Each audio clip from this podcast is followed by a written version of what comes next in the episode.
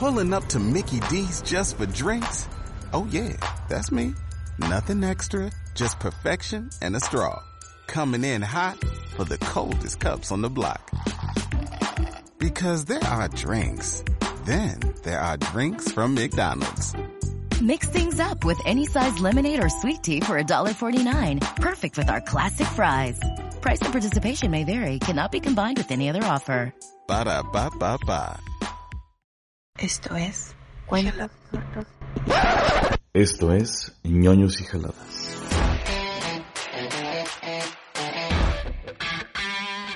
Luego te encuentras un zapato. y- Will, Stan Lee, ¿fue un genio o un fraude? Fue un dictador ruso terrible. Muy bien. Ram- Ramón, genio o fraude, Ramón. Eh, un genio a través del fraude.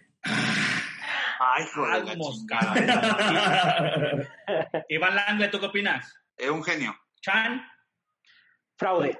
fraude, muy bien. Gama. Gama. Ah, con lo que investigué, medio fraude. Genio fraude, genio fraude, como Bambi. Genio. Genio Genio. por, por el business. Genio, genio. Tú Genio, dices genio, yo digo genio. fraude. ¿Cómo están? Yo soy el Gama y esto es Cuentos y Jaladas, contenido donde debatiremos teorías tan locas que dudarás de su falsedad. Conmigo están el señor Iván Langle ¿Qué once? y el señor Chan. ¿Qué once banda? My face. Como pueden ver, nos vestimos del gala el día de hoy porque recibimos en este programa a ñoños de alquiler. ¿Cómo están, amigos? Wilber, bienvenido, ¿Qué- qué- Ramón. ¿Qué 15? ¿Qué 15? ¿Cómo están todos? Ese fue más viejo todavía. Y Miren, aquí pues, cumpliendo el sueño de estar en cuentos y jaladas. A eso nos dedicamos, güey. a, a cumplir sueños, como los Avengers. Ah, ¿Alguien se va a Eh. morir o qué pedo? Eso pensé también. Iván ya está listo para el ataúd, ya está en la corbatita. Amigos, el 12 de noviembre del 2018 fallece un infarto agudo al miocardio el escritor de cómics más famoso del mundo, creador de muchos personajes que hemos visto en caricaturas, películas animadas, incluso ¿Qué? en ¿Se murió Trino? cine. no. Incluso la franquicia de cine de superhéroes más exitosa hasta el día de hoy. Hoy vamos a hablar del señor Stan Lee. Pero no vamos a hablar de su carrera, sino que eh, Bueno, vamos parte. a hablar, bueno, en parte sí, pero no solamente de sus logros, sino lo que esconde su historia detrás. ¿Este señor fue un genio o un fraude? ¿Cómo ven? ¿Qué opinan de este tema, amigos? Bueno, pues este tema obviamente tenía que ser de cómics, puesto que tenemos a los masters de cómics aquí con nosotros. Y pues algo que yo leí, yo digo que sí es un fraude sototote, súper cabrón, con una pinche capacidad genial de poder eh, hacer business, business ¿no? con eso. Bueno, ya había Sí, yo estoy de acuerdo, que más fue el de Shakespeare del siglo XX. ñoños. Mande, Ramón. Ah, les decía que, este, ah, ok. Les decía, ¿ahí me escuchan bien? Sí, sí, sí. Perfecto. Ah, les decía que para mí eh, Stanley es el Shakespeare del siglo XX, el amo del robo. Ok. Ok, ya Bien, buen dato wow, también, aventando wow. putazos incluso a la literatura, atacando Clásica. directamente a Will, Empezando, esto apenas empezando. No, ¿eh? no. eh, agrediendo las acuerdo con creencias él. de Will. es- Estoy Ah, de cierto. acuerdo con él. Will únicamente Ah. se ofende si agreden a Harry Potter. eh, Así Y es. esto, claro. este, ya se, No me acaban- toquen a se Miguel acabaron los chingadazos. Spoiler alert, no vamos a hablar de Harry Potter, güey. Como no, traigo los cinco minutos listos, güey. Güey, tú deberías de tener su sección en ñoños de alquiler. Por cierto, síganos en un buen podcast en este, Spotify y YouTube. De ya tener la sección de cinco minutos relacionadas con este Harry Potter. güey. De todo lo que habla, Ya. güey, tú encuentras la forma de ah, Ya se está instaurando. En 1941, Stan Lee empezó a trabajar en Marvel Comics, que en esa época se llamaba Timely Comics.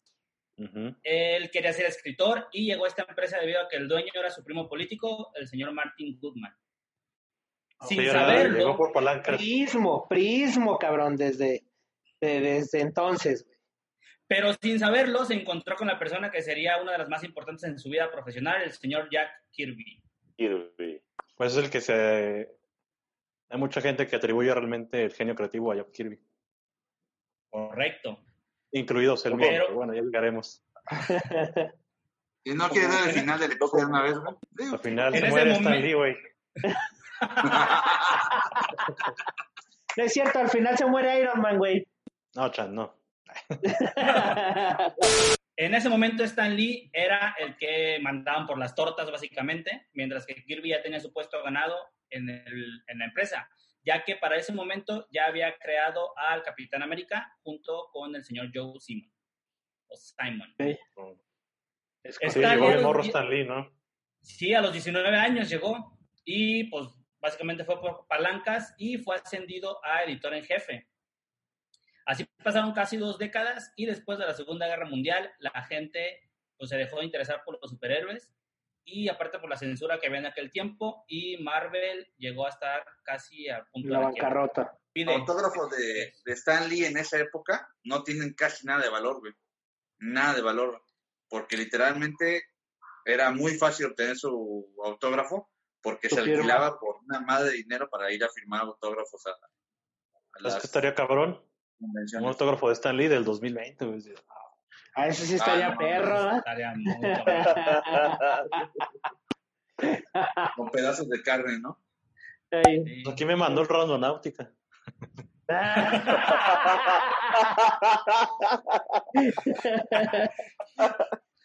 Por unos Y un zapatos.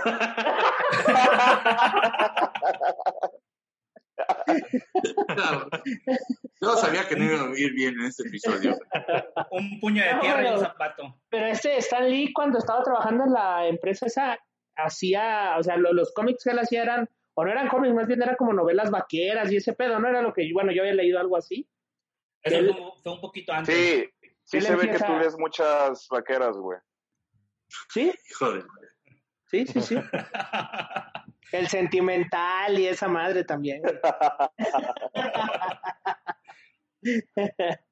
Oigan, después de que estaba la empresa, la empresa en quiebra, eh, aquí empieza el pedo y surgen dos historias. Por su parte, Stan decía que su primo, el dueño de Marvel, le había encargado que hiciera un grupo de superhéroes debido a que en DC ya había surgido la Liga de la Justicia con un chingo con un chingo de éxito.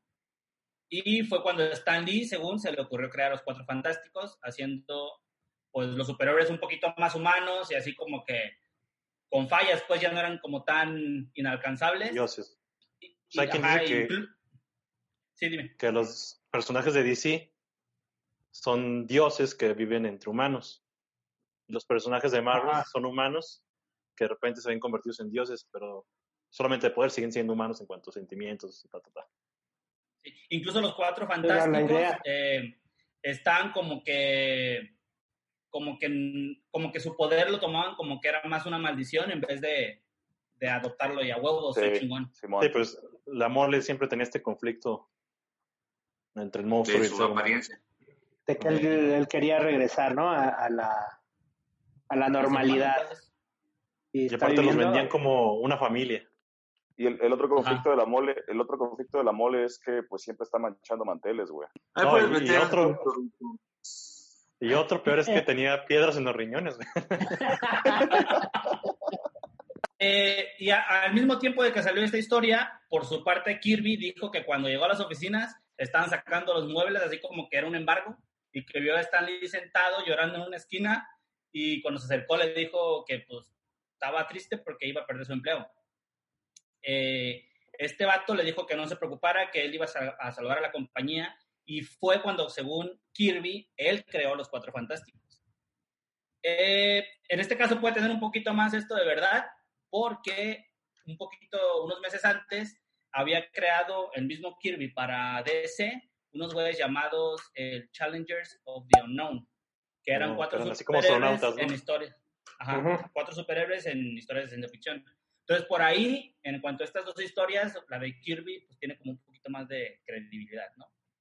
Aunque ¿Por decir qué? que estaba Stanley llorando en una esquina, pues también está... está ¿Qué? bien. ¿Stan Qué Lee no lloraba o qué pedo? No, ¿Por qué pero no iba a llorar, güey? Es como más sentimental, ¿no? Como más... Así pues. Pero, eh, eh, pero lo que, o sea, hasta, hasta ese momento lo que había hecho Stan Lee no había tenido gran, o sea, no había tenido repercusiones como tal. Entonces, completamente, pues, completamente real o completamente cierto lo que dice Kirby, ¿no? Porque, ¿cómo La te época- explicas que de un día para otro, pum, ya es todo un pinche genio, ¿no? La época más prolífica de Stan Lee, en teoría, es la de los 60, que es cuando trabaja con Jack Kirby y con Steve Ditko, Ditko. que dibujaba a Spider-Man. Y Después cuando se ya van, no pasa se nada separan, con él. Cuando se Ya no separan, hace- hacen un chingo de pendejadas que no sirven para nada. No, pero-. Jack Kirby antes ya había hecho Capitán América, como tú lo dices, Ajá. y después de que se va Mar bueno, deja Marvel, se va a DC, y él sí hace algo chido, que son los nuevos dioses, incluido a Darkseid. Darkseid, el mayor Ah, villano de es creación de Jack Kirby. Y que después Marvel se lo pirateó para hacer a Thanos. Para ser Thanos, tres años después, más o menos, ¿no? A ver, ñoños, ahí tengo una, una duda. Yo hace tiempo leí un reportaje, la neta no lo puedo encontrar, de que DC sacaba un personaje con ciertas características y al poco tiempo Marvel sacaba uno, eh, digamos, muy similar, con las mismas características. Y Sí. recuerdo que mencionaron como 15 y muy marcados en su, digamos que, su alter ego dentro del universo Marvel. ¿Sí es cierto eso? Ese, ese va a ser un capítulo de ñoños de alquiler con cuentos y jaladas. ¿eh? Aquí es la. Ya es que- sí, lo que yo había escuchado, lo que yo había leído era que iban como, como peleando, pues. Sacaba uno DC, Sí. lo copiaba Marvel, pero luego Marvel sacaba uno y lo copiaba DC, y como iban así, como Sí, pues es que cuando Marvel bacán. empezó a sacar sus héroes, DC ya llevaba 20 años, güey. Eh, Es como, es como cuando quieres ir al open mic y, eh, y para hacer tus chistes agarras memes, güey. Haz de cuenta. Ay, cabrón, no sé. Oye, de Ay, mí no vas a estar hablando. No, no, Ah, no, no, no, no. S- Saludos a este de todo y de nada, ¿o cómo se llaman? Cuando dices, ah, voy a escribir de este tema novedoso. este. Cuando tu mamá te avienta la chancla. Miren, que no- a mí se me hace una falta de Pero ponle que no quieres copiar, pero ya mamá. está la rutina de Eddie Murphy, ya está la de Franco Escamilla y como que no hay tanto para dónde hacerse. Es Entonces, como, si haces un- escribir, es como escribir de ligar en Tinder, ¿no? Entonces, si quieres hacer un personaje Wow. acá súper fuerte, evidentemente la comparación con Superman va a estar ahí siempre. Aunque nunca sepamos bien, bien, bien cómo estuvo el pedo, lo que sí es un hecho es que Marvel se salvó de la bancarrota gracias a los Cuatro Fantásticos. Realmente eh, no se sabe quién creó a varios de los personajes, tales como Spider-Man, que en unos creen que fue el creador fue Stan Lee y otros que fue Steve Ditko, que fue ya donde, donde aquí entra este personaje. Es que mira, Sí, la, el proceso creativo del cómic es Ajá. el autor y el dibujante, o sea, como una simbiosis, güey. Exacto. O sea, el, el autor llega y le dice al dibujante, oye, tengo la idea de este güey. Ah, entonces te lo empieza a dibujar, y, pero mira, ¿qué tal si le ponemos esto? Es como van ahí peloteando las ideas. El problema es que Stan Lee se atribuyó todo a él en sí mismo. Ok, Entonces, Ah, digamos que fue un personaje, un personaje sería de la empresa, no tanto de una persona. Yo, yo había leído que el, o sea, la idea de que surgiera este, de que surgiera Spider-Man fue de Stan Lee, pero quien lo hizo tan imponente y quien lo hizo como es fueron su, los otros guioni- este, guionistas de Ditko y bueno, no me acuerdo del otro güey, pero sí, sí, que llegaba Stan Lee, ah, pues quiero que diga hola Mary Jane y ya el pinche, los otros güeyes dibujaban toda la pinche escena, que es lo que en realidad te transmite y te lleva al... Eh, quiero un personaje que se llame Spider-Man, que es un chavillo. Así, escueto. Entonces ya este güey se agarraba y hacía los bocetos, dibujaba, entonces le ponemos este traje y bla, bla, bla, bla, bla. O sea, Spider-Man sin el traje no sería nada, por así decirlo. Ajá. Él dijo Es un Tony ejemplo. Stark. Ajá. O también el caso de Batman, güey. O sea, él da una idea el, el autor y el dibujante al traerlo a la vida, pues también le aporta cosas, güey. Es como uno sin el otro no puede existir. A menos de que seas autor y dibujante mismo tiempo, pues sí, pero normalmente cuando es la, la dupla, pues los dos se van nutriendo de ideas y conceptos y bla, bla, bla. Como los Horocruxes. Puta madre, güey, dale pie a este pendejo, güey, estás viendo. Ahí están, vete tus cinco minutos, Will. Después eh, crearon a los Vengadores, que fueron hechos en respuesta directa a la Liga de la Justicia. los personajes de Marvel eran más distinguidos debido al buen diseño que había hecho Kirby. Entonces, como que ahí como que ganó un poquito la delantera Marvel, ¿no? Con los, con los Vengadores. Es que si los Para ves, los- los personajes de DC es Batman, un vato mamado de negro con Superman, un vato mamado de azul con capa. Un vato mamado de verde con antifaz. En cambio, si ves los personajes de Marvel, sí son más coloridos y hay más diversidad, ¿no? Hulk, Thor, este, New Daredevil, Capitán América. No se parecen Pero tanto ahí- entre ellos. Pero ahí sí es Los totalmente... más entonces, distinguibles eh, icónicos. pero todo eso entonces gracias al dibujante, ¿no? Sí. Que es el que define el personaje. Al menos en la parte visual. Ajá, o sea, lo, lo lleva. Y el cómic, pues es un medio, audio, bueno, audiovisual, no, bueno, lecto visual. Sí, sí, sí, es este. O sea, sí es- Para- son, los, son los diálogos, pero también son los dibujos. Para los años 70, eh, la empresa ya era líder en el ramo. Stan Lee abandonó los guiones y trató de emprender otros negocios, los cuales fallaron. Pero cuando se salía para emprender, pues no dejaba al 100% Marvel. Así que a finales de esa década comenzó a aparecer en convenciones y se convirtió en el vocero oficial o en la cara, digamos, de la empresa. En Sí, este se asumió tiempo, así como un, un rockstar, ¿no? De los cómics. Ah, como chido. yo soy el chingón aquí. Y Que fue cuando hubo un auge, ¿no? dijo Gama que es el chingón de ustedes, ¿eh? Esto fue lo que yo ¿no? vi. Y nadie lo va a negar. Nadie lo va a negar. Digo, has visto humilde. los demás episodios y te darás cuenta que tampoco es que nosotros No. tengamos mucho que ofrecer, güey.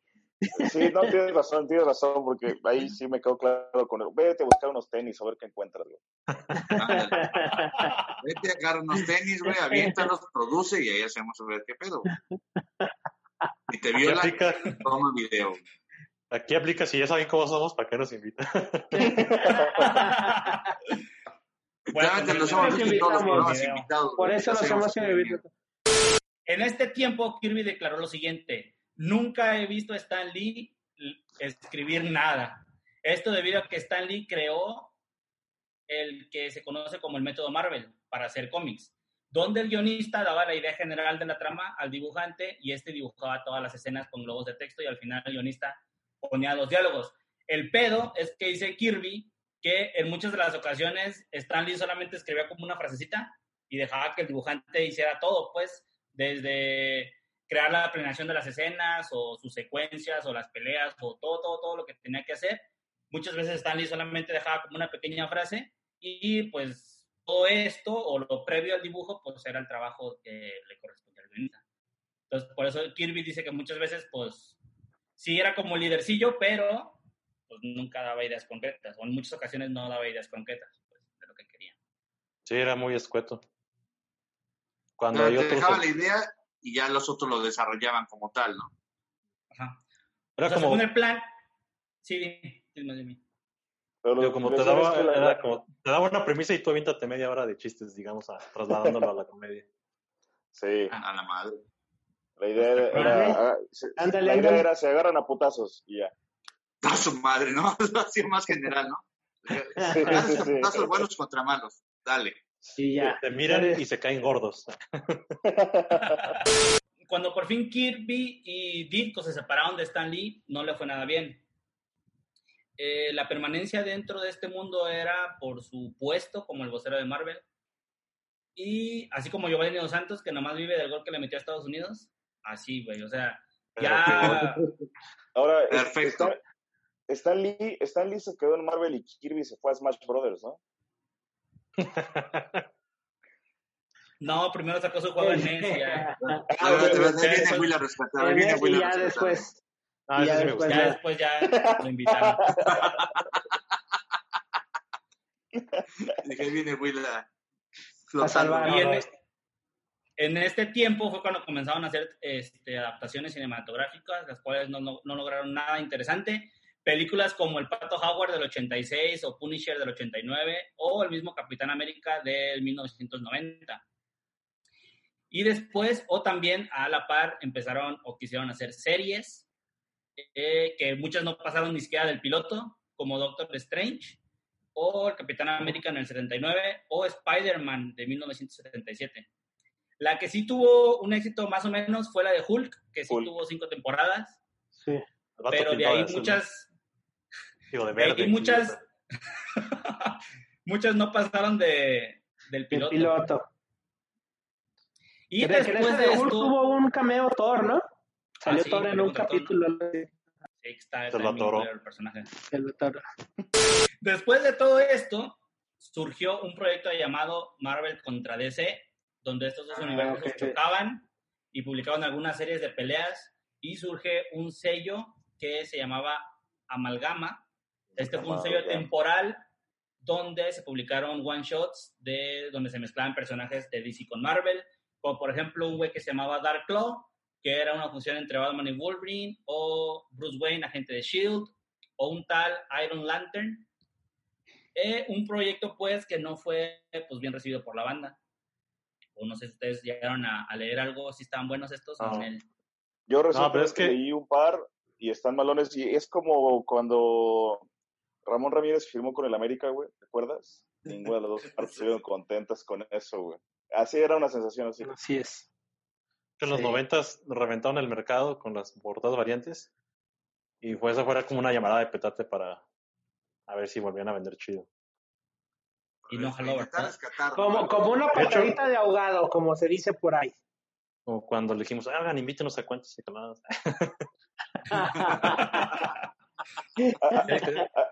Así como No, hecho, este cuando... Así como cuando dicen, güey, si subimos un capítulo el martes de lo que está hablando todo el mundo de Randonáutica. Ándale, ándale. Ah, ándale, ándale. idea. Ramón notó. El, ¿Notó por qué se hizo? La subida del tren del mame, güey. Yo sugiero que, que- yo sugiero que el editor nos ayude ahí con un conteo de cuántos chistes van de Randonáutica. Estaría bien. Sí. Yo creo que va a ser un número muy random.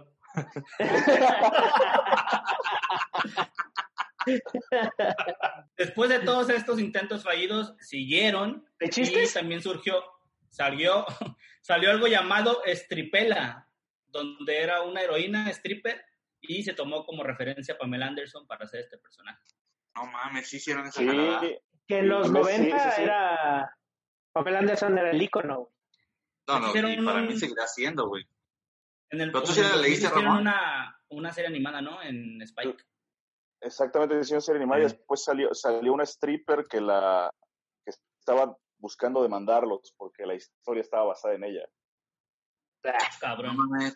No, lo que ella dijo es que ella estaba bailando el Stan Lee o no me acuerdo qué. Ajá, exacto. Porque Y le dijo que estaría chido que hiciera un personaje que fuera como esto. La doble Stripper- identidad que la... stripper superhéroe. Pero Ajá. ¿cómo sería? ¿Sería stripper de noche y superheroína de día, güey? De madrugada, sí.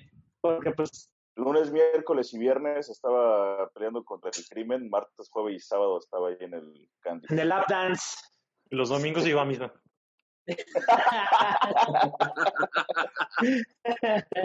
Lo que sí estamos seguros, amigos, es que este señor sí vio más lejos que muchos, y no hablando de tramas o personajes, sino de ventas y alcance mediático. Encontró el potencial que había en los cómics y lo explotó. En este sentido, la mayor creación de Stan Lee no fue pues ninguno de sus personajes, sino fue el mismo personaje que creó en torno a, él mismo. a Stan Lee, a él. Digo Sí, que creó todo todo un el personaje en torno a él. Sí, sí, sí. O sea, el mismo hecho de que siempre usara el mismo peinadito y las mismas gafas como para hacerlo reconocible, te está dando a Ah, entender que el güey tenía idea de lo que hacía. Incluso los, los cameos, ¿no? También influyen los cameos que tuvo en todas las películas de Marvel. Fueron parte Sí. de su personaje, pues. Sí, pero para entonces él ya era conocido. Sí, años antes hizo su propio catchphrase, ¿no? El, el famoso Excelsior. Ajá. Sí, sí, sí. Entonces, o sea, solo ah, abonando lo que dice Will, que es el güey generó su propio personaje dentro de la vida real, es decir, el- con, su, con su look, eh, la- los- los- las frases. Es como, es como identificar un personaje porque tiene exactamente lo mismo, ¿no? Ese look y frases y este güey lo exportó a, a la vida real. Pues tan simple. ¿Quién conocía a Jack Kirby? O sea, ¿quién? O sea, la verdad es que yo, no, yo no, o sea, porque, pues no, o sea, n- nunca sea, había fijado nombre, en quién sí. escribía. Pero yo si vi una foto de él, es como, "Mm, ¿será o no será? Era, sí. Ajá. Yo también por dibujante sí lo había conocido, pues. Pero así si lo veo en la calle no sabría pedir una foto. No sabrías quién es. Ajá. En Y cambio, si otro güey ahorita, supo si- vender su imagen. si ahorita ves a Stanley en la calle, te escamas, güey. Sí, Ah, sí. sí, me No, le pregunto si no perdió un zapato, güey. El izquierdo. El izquierdo, güey. Creó también unas, unas series de videos que vendían como por por teletienda, no sé cómo se llama este método de venta, de los Por infomerciales. Ajá, por CB Directo, donde eh, se llamaba, pues, como dibujar, ¿cómo se llamaba? Algo así como dibuja personajes con Marvel o algo así. Ok. Donde él hacía la... Pero en cómics. Ajá, y él hacía la presentación y todo, pero, pero había un güey ahí que dibujaba a todos los personajes y te decía cómo estaba todo en cuanto a proporción y posición y todas esas cosas. Entonces se hizo mucho, sí te intentó pues. hacer muchas cosas, pues. Usó como marca su nombre, ¿no? Sí. No, Sí, hubo muchas cosillas, incluso libros que le ponían, ah, coescrito por Stan Lee y fulano de tal. Y fulano de tal lo hacía todo, pero el nombre de Stan Lee estaba Sí, ahí de, para- de hecho, Porque ya vendía, sacó- ¿no? Stan Lee junto Dis- con Disney, ¿no? Sacaron como una serie de cuentos Ajá, esos. donde era Stan Lee con alguien, pero pues Stan Lee no hacía nada, no ponía el nombre, ¿no? Así. Hasta así llegó a pesar su nombre tanto de que su puro nombre vendía, ¿no? O sea, Sí, claro. Stan Lee con, ¿no? O sea, ahí se queda, se confirma, ¿no? Que no importa saber o no, lo que importa es tener el teléfono de quien sabe. Siempre. Porque este, Stan Lee puede ser, este, incluso para el güey de los iPhones se fue el pinche nombre. Steve Jobs. Steve El Jobs. Steve Jobs, eh, también él era, o sea, fue a veces más su imagen que lo que en realidad tal él pudo desarrollar como tal.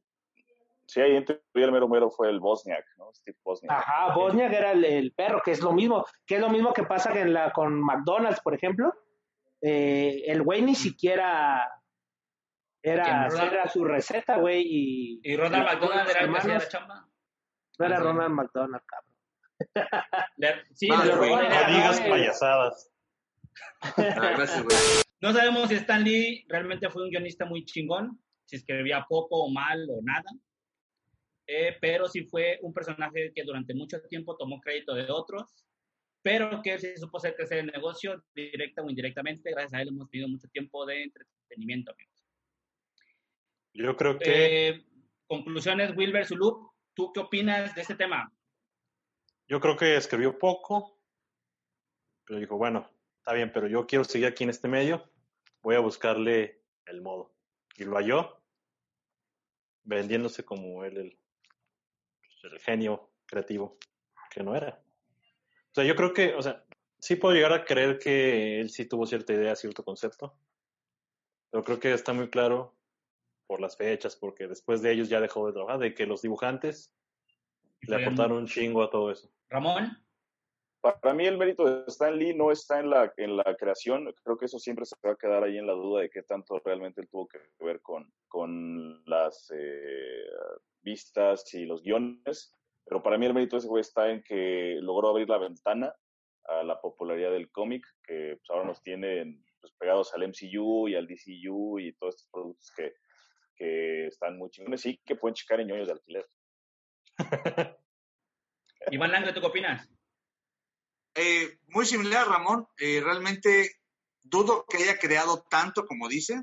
Eh, creo que fue más un, un genio publicitario y de mercadología para mercadólogo para poder vender tanto, hacer muy buenos deals y en lo que platicamos y que no había yo notado que se generó un personaje o un producto en él mismo y logró abrir eh, un espacio que no se había explotado tanto, que fue el cine, ¿no? Creo que el cine reventó mucho con el universo Marvel a través de él y DC no lo ha podido alcanzar. Honestamente, no lo ha podido alcanzar. Entonces, es tan importante que los cameos los siguen Ahí Ahí, viene el. Snyder Cut, ahí viene el Snyder Cut. A ver cómo le va.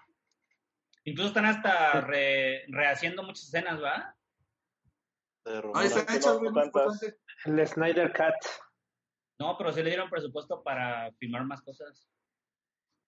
Sí, sí hay un presupuesto y lo que me han dicho es que no, no le faltaban tantos, pero pues Pero, No, pero pero va a ser puede pasar ahí este, una serie, ¿no?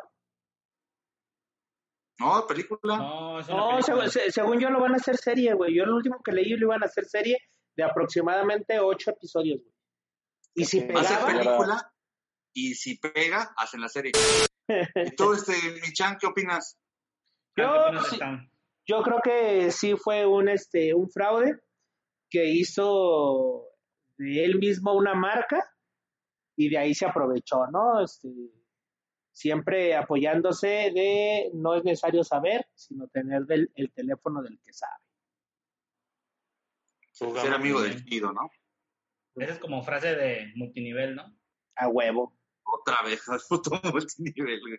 Mentalidad de tiburón de Chan. Mentalidad de tiburón, güey. Ahorita voy a poner mi saquito apretado azul, güey, con el pañuelito aquí, güey. Poner así. Y pantalón entubado, güey. A huevo, y sin calcetines. A, A huevo, güey. ¿Y tú, mi mira, qué opinas? Langle, Langle tiene un zapato que te puede regalar. Este, yo Lo opino. de los otros dos cabrones, no de ti, Gama. Te quiero mucho, amigo. Eh, yo opino que fue un fraude para la creación, pero fue un genio para el Disney. el. No, ¿y saben a quién más acusaron de plagio? A J.K. Rowling, autora de Harry Potter. Sí, Sí, como tres años antes salió una historia muy parecida. Pero tú, güey, que eres fan, ¿sí realmente se plagió o no se parece? ¿Sí se parece? Creo que el protagonista se parece mucho y ya la historia y el mundo mágico que creó ella es otro pedo. entonces llegamos al fin de este tema y ahora vamos con la jaladita de la semana. La jaladita de la, de la semana. semana. Y la jaladita de la semana en esta ocasión también es un tema ñoño y esta trata de, eh, de que Batman realmente no Que existe. el señor Barriga y ñoño eran el mismo. Un tema ñoño, ¿no? Ramón, güey. Este, no, no eran el mismo, eran papá e hijo. Ay,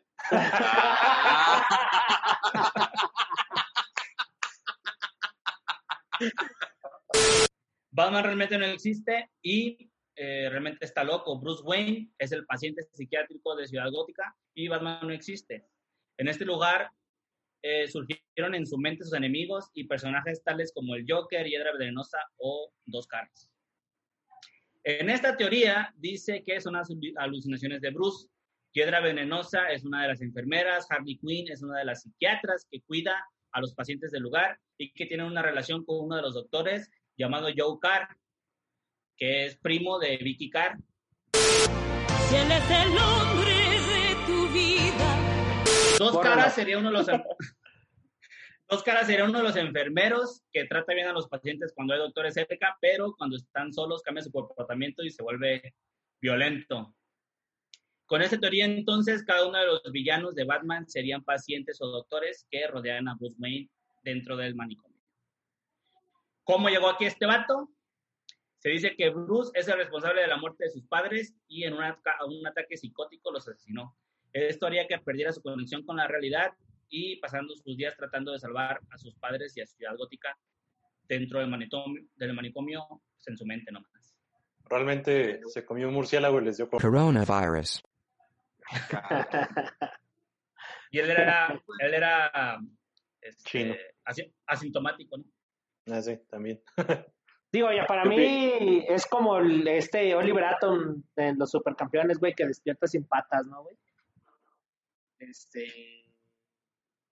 Todos los superhéroes, to- to- todos los superhéroes tienen algún pedo psiquiátrico, güey. Todos, todos, todos tienen alguna pinche enfermedad psiquiátrica a huevo. Y se me hace bastante. O sea, dentro de la, de- del universo Batman, se me hace bastante lógico porque pues, el vato no tiene ningún pinche poder, nomás es rico y, y Y no bueno le pasa el nada, güey. putazo. Y bueno para el putazo, güey, pero siempre hay uno más bueno que tú para el putazo, güey. siempre, güey.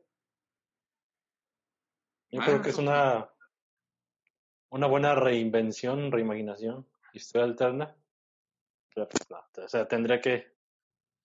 O sea, si Tendrías que destruir no- todo el mundo de, de DC. existiera solo, ajá, pues sí. Ajá. Está insertado ya en el, este universo, multiverso de DC. Sí, tendrías que. ¿Y dónde dejas la mejor, para mí, la mejor eh, secuencia o serie, no sé cómo se diga? Fla- de Flashpoint. Iván Langle, ¿tú qué opinas de esa teoría? Está chida, o sea, como, como probabilidad de, de realizar un pequeño corte está chingona, me, me gusta, ¿no? Porque sería meterse en otra historia más, como, ¿cómo decir? Más, no sé si de... Psicológica. Más profunda, más, psico- más psicodélica de, de, Bruce Wayne y de Batman y de dónde surge y, darle sentido a cada uno de los personajes grandes de Batman dentro de su psicosis. Entonces, a mí me gustaría que existiera.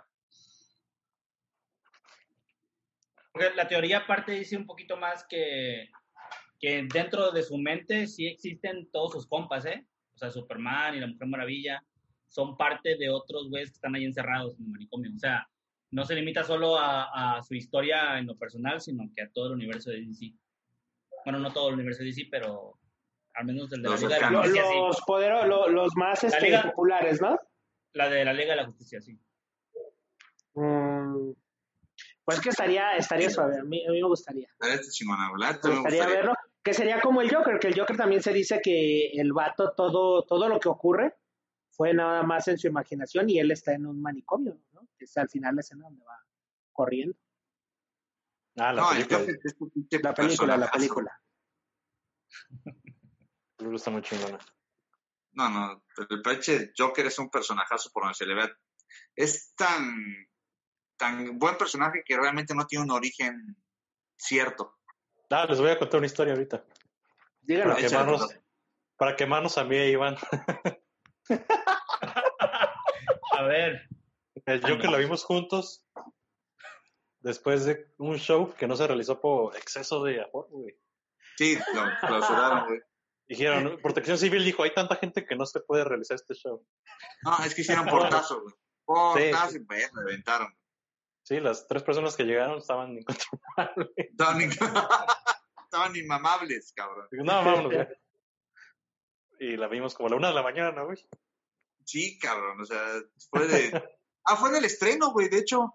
Y Fue en la medianoche. Fue en el estreno, fue en la madrugada, güey. Ah, Dios da, Y Dios todavía, si recuerdan, este, el Joker es un güey que intenta hacer stand-up y que, y que pues no la arma, güey.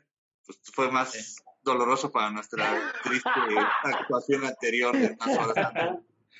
Así No, como, a ver, ¿a mames. quién matamos primero?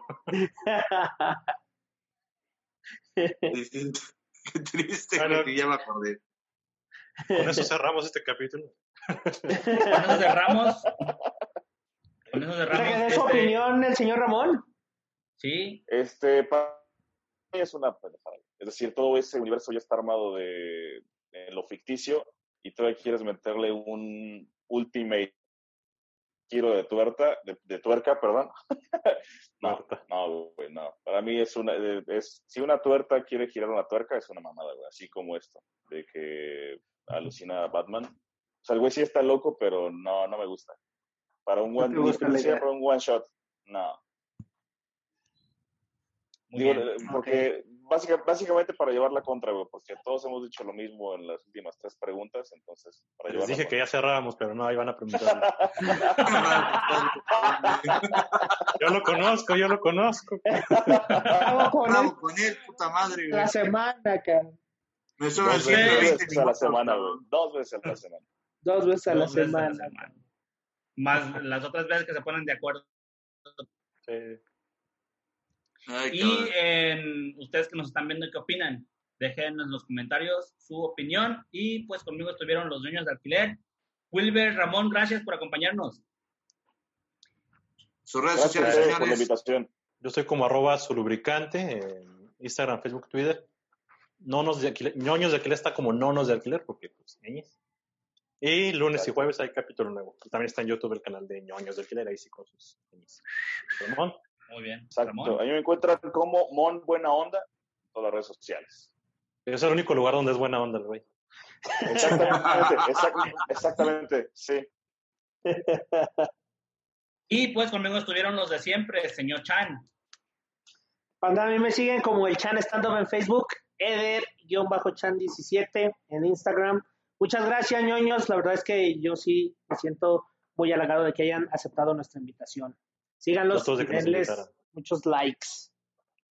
Señor Iván Langle.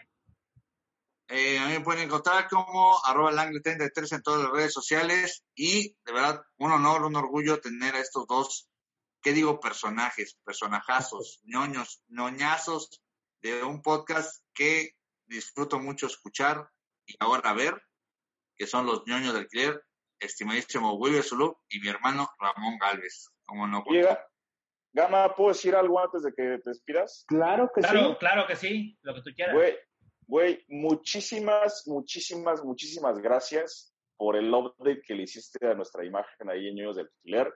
Ya la empezamos a usar en todos lados. Te rifaste como puerco, güey. Este, los stickers. Tenemos de cosas chidas y este, todavía no hay capítulo para... Ya grabamos esos agradecimientos, güey, pero no ha salido. Entonces ya no podía yo esperar más tiempo para decírtelo, güey. Ah, pues Después gracias, no, tenemos un desmadre nuestro. Sí, Un honor, cagadero, güey. Corazoncito. Aquí, aquí también apenas va a salir uno que grabamos hace dos meses. Pero muchas gracias, muchas gracias. ¿Sabes cuál es el problema, Gama? Que no tenemos un Excel, güey. Sí. Ahí está el pedo. Cuando quieran, yo les puedo ayudar con eso.